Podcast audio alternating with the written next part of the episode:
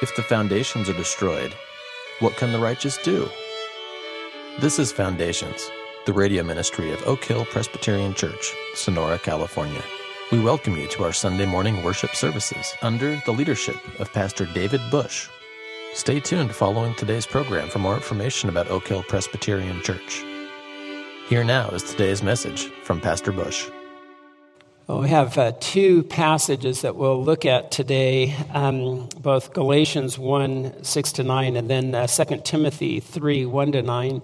I'm going to just simply read the Galatians passage first in high hopes that we'll make it to our second point uh, in the sermon today.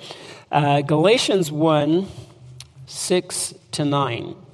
Paul writes to the churches in Galatia, I am amazed that you are so quickly deserting him who called you by the grace of Christ for a different gospel, which is really not another.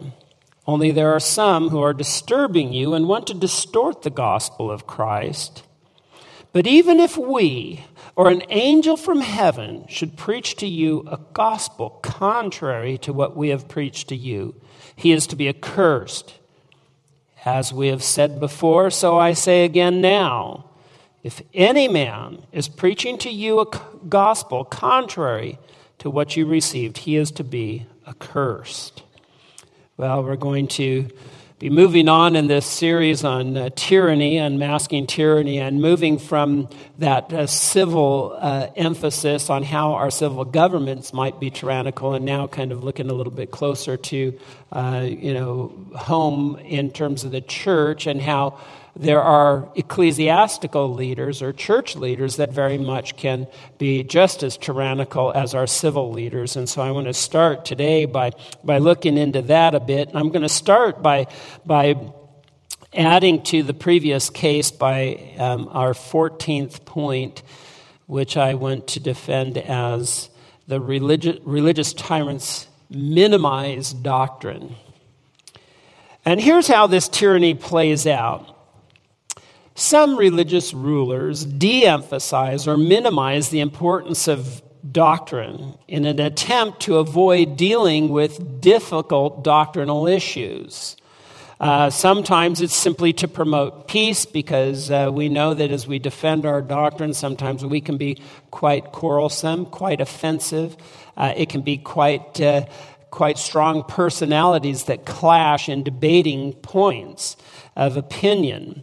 And so sometimes the goal is just to simply keep peace in the church and to keep people from tearing at the fabric of the church or to promote growth in a church to get as many people as possible and to not make the issues a big deal for peace and growth in the church. And so, even taking the best read on motives for why people might de emphasize doctrine, I believe that that approach is patently unbiblical. It leaves people in their error. It promotes pluralism in the church. It keeps people from seeking and growing in truth. And it enables rulers to promote heresy in the church. And I want to remind you, I believe there is a general principle in this regard that Christ gave during his high priestly prayer, where Christ prayed that his people would be sanctified in truth. Matthew 17, 19. And Paul, in his ministry, is defending that very principle that he wants people to grow in their wisdom and knowledge and the breadth of truth, promoting that throughout his ministry. And here, as he writes to the churches in Galatia, notice how he does this when he speaks about a different gospel, according to my translation in verse 6, that he's amazed that the Galatian churches are turning to a different gospel. And he says in verse 7, which is really not another gospel. Now, if you're reading the King James Version, you're going to be particularly challenged because in the King James, you have the same word, another, uh, in verse 6 and in verse 7. So how do you distinguish? I'm amazed that you're changing to another gospel, uh, you know, another gospel, which is really not another gospel. Um, what, how do you make sense of that? In the Greek, uh, much clearer. there are two radically different words. In verse 6, I'm amazed that you are turning to a different gospel. There, the word heteros is used. And in verse 7, the Greek word allos, translated um, another in verse 7. What's the difference between a heteros gospel and a, another allos gospel? The first word, heteros, uh, we know this from heterosexual is one who a relationship between different kinds of sexes two different natures. So a different of another kind is how that uh, word is is employed. Uh, in seven which is really not another allos another of the same kind. We get our word alloy from that word, where you have two metals that are brought together, mixed up, and you have one common alloy one medium. Uh, so Paul is saying, I'm amazed that you are leaving the one true gospel and you're going for a gospel of another nature, another kind, if you will. And that there are those, he says, that are trying to distort the gospel of Christ. And there he uses a word that, that uh, in Louw-Nida is to change to or to turn into something, to cause to be different from or to transform. That word's used in Acts 2:20 for instance that the sun will be changed into darkness. So the light into its opposite nature to let your laughter be turned into crying in James 4 9. So you see this, this word that is speaking of, a, of, of an opposite nature. It, it's flipping it on its head. It's, it's taking something that is true and making it false or uh, turning it into its opposite nature. Uh, Paul then warns the churches in Galatia in verse 8 that if we, now, he is included in a group, right? The apostles. We or an angel from heaven should teach to preach to you a gospel contrary to what we have preached to you. He is to be accursed. Literally, anathema, which is to be cursed to hell forever. So, Paul's saying, if I were to come to you with a different gospel, you stay with the old gospel. If any of the apostles come to you and preach a different gospel, you stay with the old apostle old gospel. If God should send a, an angel from heaven, a messenger telling you a different gospel, you let me, you let the apostles, you let that angel be accursed to hell forever. It's always been mystifying to me how, how Mormonism ever got off the starting blocks. Oh, yeah, here's this angel Moroni that comes and gives me this message that all the churches in history are wrong, right? I've got a new message for you. how do you reconcile that with this, this message? But uh, Paul is saying, I gave you a gospel, and I could possibly defect from the faith. And if I come to you teaching a different gospel, you know I've defected. You stay with the truth and don't listen to me in the future. God got it right the first time. Notice how important the gospel that Paul taught really was in 1 Corinthians 15. 1, he says, Now I make known to you, brethren, the gospel which I preached to you, which also you received, in which also you stand by which also you are saved, if you hold fast to the word which I preached to you, unless you believed in vain. His gospel was a saving gospel. And if somebody should, should preach differently than the Apostle Paul, they're coming to you with a gospel of an opposite nature, a gospel that does not save. This is why he say, says, unless you believed in vain. Notice Paul doesn't just simply state the case, but he repeats exactly what he's saying in Galatians. Repeats it for emphasis a second time. As we have said before, I say again now if any man is preaching to you a gospel contrary to what we received, he is to be accursed. Don't miss it. What I gave to you, I'm not changing. What I gave to you is life saving. Don't compromise it. Don't surrender it. Don't let anybody bamboozle you. In John 8 31, Christ put it this way If you continue in my word, then you are truly disciples of mine, and you will know the truth, and the truth will make you free. The evidence there that there are some disciples that are not true disciples of Christ. That there is a bondage that we're in apart from that truth. And so we need to anchor into his, his truth. 1 Timothy 6, Paul writes to young Timothy these words If anyone advocates a different doctrine and does not agree with sound words, those of our Lord Jesus Christ, and with the doctrine conforming to godliness, he is conceited and understands nothing, but has a morbid interest in controversial questions and disputes about words, out of which arrive envy, strife, abusive language, evil suspicions, and constant friction between men of depraved mind and depraved, excuse me, deprived of the truth. If they advocate a different doctrine, they're a proud group and they do not understand anything. And then it gets into controversial issues that really are just a bunch of much ado about nothing, as Shakespeare would put it, right? But it is not truth. Proverbs 14:12 and Proverbs 16:25 which we could usher in as two witnesses that confirm a matter. There is a way which seems right to a man, but its end is the way of death.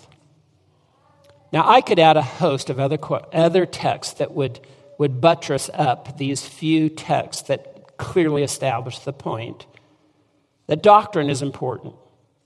Debating doctrine is important. Defending doctrine is important. That there is an objective doctrine that is to be debated is important. And that we ought not to compromise on that. And yet, we live in a day where modern Christians champion phrases like, Love trumps doctrine. I don't divide over doctrine. Doctrine divides. I just want that simple gospel. I'm not one of those who goes after doctrine and the like. And you see the danger there. Now, there is a sense in which doctrine does divide. And it's either going to divide two parties that are, that are cemented in error, that are arguing two wrong points, or you are going to divide between somebody who's standing in truth and somebody who's standing in error. Doctrine will divide. But the sense that we should not engage in doctrinal discussions because it's divisive to talk about doctrine is just simply wrong thinking. We must defend truth. Or sometimes we hear things like this I just want to teach Jesus. I just want to know Jesus. I don't get into the doctrinal issues. It's about Jesus. I want to say, fair enough. What Jesus is it that you teach? Define your Jesus. Are you, are you defending the Jesus of Mormonism, where Jesus is the spirit brother of Lucifer? Or are you uh, defending the Jesus of the Arminian gospel, or the uh, Arian gospel, which has been championed by the Jehovah's Witness group, that he's just simply the first created being of Jehovah? And that it is through this first created being that all things come into, into being. That was the, the heresy of Arius, condemned as a heresy in the early church. Are you defending the Jesus of liberalism, that Jesus is just this great moral example of how we should live life? Or do you teach the biblical doctrine that Jesus is the eternal Son of God who took on human flesh, came into this world, to live a perfect life, and to be the Savior of his people. What Jesus do you teach? Doctrine is unavoidable. I'm going to say that again in case you missed it. Doctrine is unavoidable. You may not be able to defend every doctrine you believe. Not every doctrine is as important as every other doctrine. Your doctrine may be a wide road that just is tolerant of all sorts of views, except, of course, the Calvinism. That, that's intolerable, right? we tolerate all views. That is still a doctrine. It may be nondescript, it may be very generous, it may be very um, uncommitted to particular views, but it is a particular view about doctrine in general and is therefore a doctrine. So, doctrine is unavoidable. And one of the things that religious tyrants do is that they work to shield a people from examining the claims that they make, the doctrines they hold to. Um, if you question teaching of some religious leaders, you do not have biblical faith. That it would be sinful or erroneous to question some of the teachings. The threats of sin, if you would read any other literature than that which is published in Brooklyn, New York, for instance. Or a church magisterium that alone it has truth and that the laity eh, does not have the ability to learn the truth from scriptures, that is for the experts, so to speak. The implication is you're just too dumb to read the Word of God and get the truth yourself. Or worse would be that God is somehow hiding truth from babes, hiding truth from the common man. 1 John 4 1 puts this imperative upon each one of us Beloved, do not believe every spirit, but test the spirits to see whether they are from God. Because many false prophets have gone into the world. There's your moral obligation to test the spirits. And yet, we have many religious leaders today to say that if you challenge what I'm teaching you, you have no faith. You are sinning. You somehow are being unbiblical. If you're in such a church that forbids, bars, or restricts or discourages you from testing the doctrines that are taught from the pulpit, I want to suggest that you are sitting under a tyrant. And the reason being is that truth will never, never be threatened by error. If an individual, I mean, I have never said don't examine what I'm saying by the Word of God or even by other schools of thought. I welcome hearty debate about what I preach from this pulpit. Because the one thing I know Actually, I know a couple of things. I know one, I'm not a perfect man. I know my doctrine is not perfect. The second thing I know is that if truth is out there and I do not have it, debate will potentially get me to that truth. And the second thing I know is that if I am teaching truth, that the error that is brought in is not going to trump truth. And so I'm not threatened by challenges. It's when somebody is trying to propagate error or heresy that the truth is a threat to that. And so it's a way of hiding truth from the people. And so I want to guard against the quarrelsome debating of doctrine, the antagonistic, um, mean spirited, warlike mentality over debates but a charitable discussion across the table with differing views is something that I welcome. And I believe every man of God, every woman of God ought to be, um, be able to engage in that kind of discussion. But religious tyrants, of course, hate that kind of interaction. They will teach oftentimes a wide road of toleration that leads to destruction, as Christ warned us. So, debate, argumentation is different than quarreling. We welcome debate, We welcome argumentation, but quarreling has no place. Give an answer for the hope that lies within you, yet with gentleness and with respect. The second point I want to show is that religious tyrants often prey on women. Here was another instruction from the Apostle Paul to Timothy in 2 Timothy 3. But realize this that in the last days, difficult times will come. And I will just skip down to verse 5.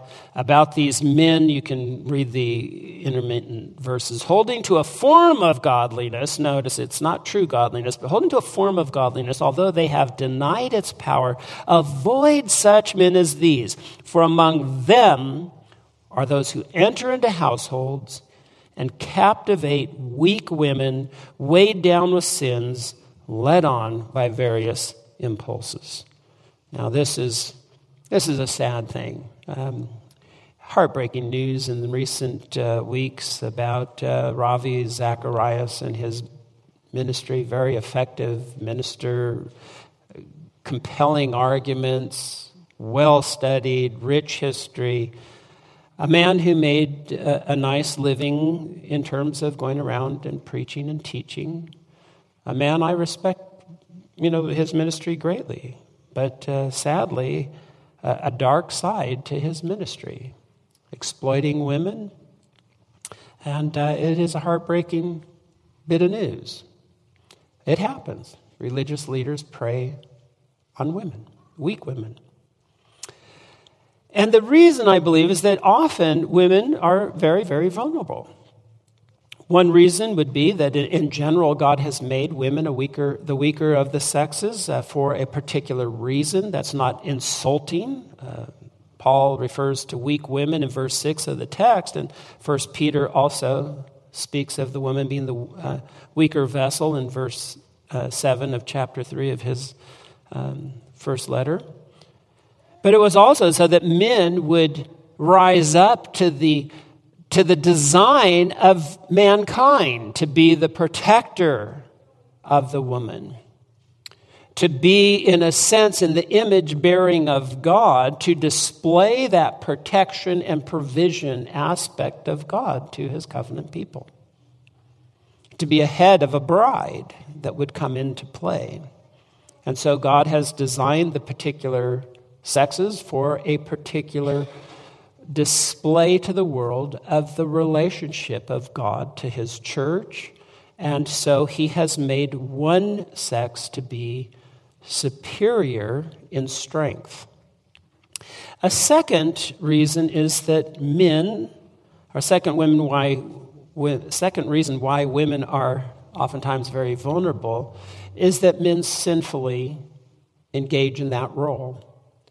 That, that, that as sinners, we don't always demonstrate godly husbandry to women. Our headship is perverted, it becomes tyranny in our homes. Another subject, maybe we'll have a three part series. Mike, you're going to be my prime example. No, just, just kidding. Um, but we, we tend to misjudge how to lead and protect and provide for women, uh, categorically, I think, as, as a male gender. And what happens is women are often left without that coverage. They are led to engage in sinful attempts to overcome that, um, leaving them vulnerable, and religious rulers often take advantage of that. It's a sad, it's a sad fact. But uh, how many relationships have, have been destroyed? How many marriages have been destroyed by uh, tyrannical religious leaders preying on weak women? I would say there's much that I want to say, far too much to get in in the time that I, I had hoped to um, lay down here. But let me just quickly give you what I'm getting at, particularly the, the, the thing that is perhaps the most notoriously wicked mechanism in the broad church would be the confessional of Rome uh, for this abuse. Um, the, confession, the confessional cannot be defended biblically. It is certainly, confession is biblical, the confessional is not.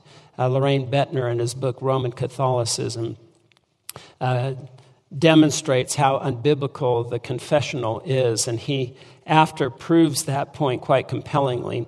He says this If the confessional has no sanction in Scripture, how did it come to be established in the church? Let Dr. Woods answer. And he says, because its establishment was greatly to the interest of the hierarchy. The confessional enormously increased the power of the Pope and the clergy. The priests came to know the secrets of men, from the emperor down to the humblest peasant, and all classes of society were placed under the power of their religious leaders, whom they did not dare to disobey or offend. Not only were their sins and scandals of each individual's life and that of families laid bare, but all the intrigues of the state, the political schemes of the rulers of Europe were in the possession of the confessor, who would use his knowledge for the advancement of the church and to help a political party in which he was interested. What greater intellectual and moral bondage for human beings could be imagined, or what more dangerous power could be possessed than that than the Roman confessional? And uh, Father Chiniquy wrote a famous book called The Priest, the Woman, and the Confessional, where after 25 years in the uh, Roman Church in Canada, he writes these words With a blush on my face and regret in my heart, I confess before God and men that I have been through the confessional plunged for 25 years in that bottomless sea of iniquity in which blind priests of Rome have to swim day and night. I had to learn by heart the infamous questions which the Church of Rome uh, forces every priest to learn. I had to put these impure, immoral questions to women and girls who were confessing their sins to me. Those questions and the answers they incite are so debasing that only a man who has lost every sense of shame could put them to any woman. Yes, I was bound in conscience to put into the ears, the mind, the imagination, the memory, the heart, the soul of women and girls questions of such a nature, the direct and immediate tendency of which is to fill the minds and hearts of both priests and penitents with thoughts and temptations of such a degrading nature that I do not know any words adequate to express them pagan antiquity has never seen an institution more polluting than the confessional. I was degraded and polluted by the confessional, just as the priests of Rome are. It has required the whole blood of the great victim who died on Calvary for sinners to purify me. One can only imagine the kinds of conversations that take place between a celibate priest and a, and a woman who's engaged in sexual sin or temptation. And what has come from that is just one degree of the abuse and the tyranny that comes through that, that evil invention. I could go on, but I, I think you get the point, and we're way over time. There's one mediator between God and man, the Lord Jesus Christ, and that we have free access to him. And as we are to confess sin one to another, which is absolutely true, I believe if the confessional were in any way employed, the priest is under obligation to confess his sins to the penitent who is confessing theirs. And even then, only that which is directly related to the two of them, between them. And so, tyranny certainly does exist in the church. And may God give us the grace to avoid that here. Let's pray. Dear Heavenly Father, we pray for your mercies, knowing that. Um, with uh, every delegated power, there comes the temptation for sin. And so we pray that you would uh, preserve us, that our minds would be fixed upon Christ, the, the chief example of um, righteous, godly leadership. So give us the grace to, to model him in all that we do. We pray in Jesus' name. Amen.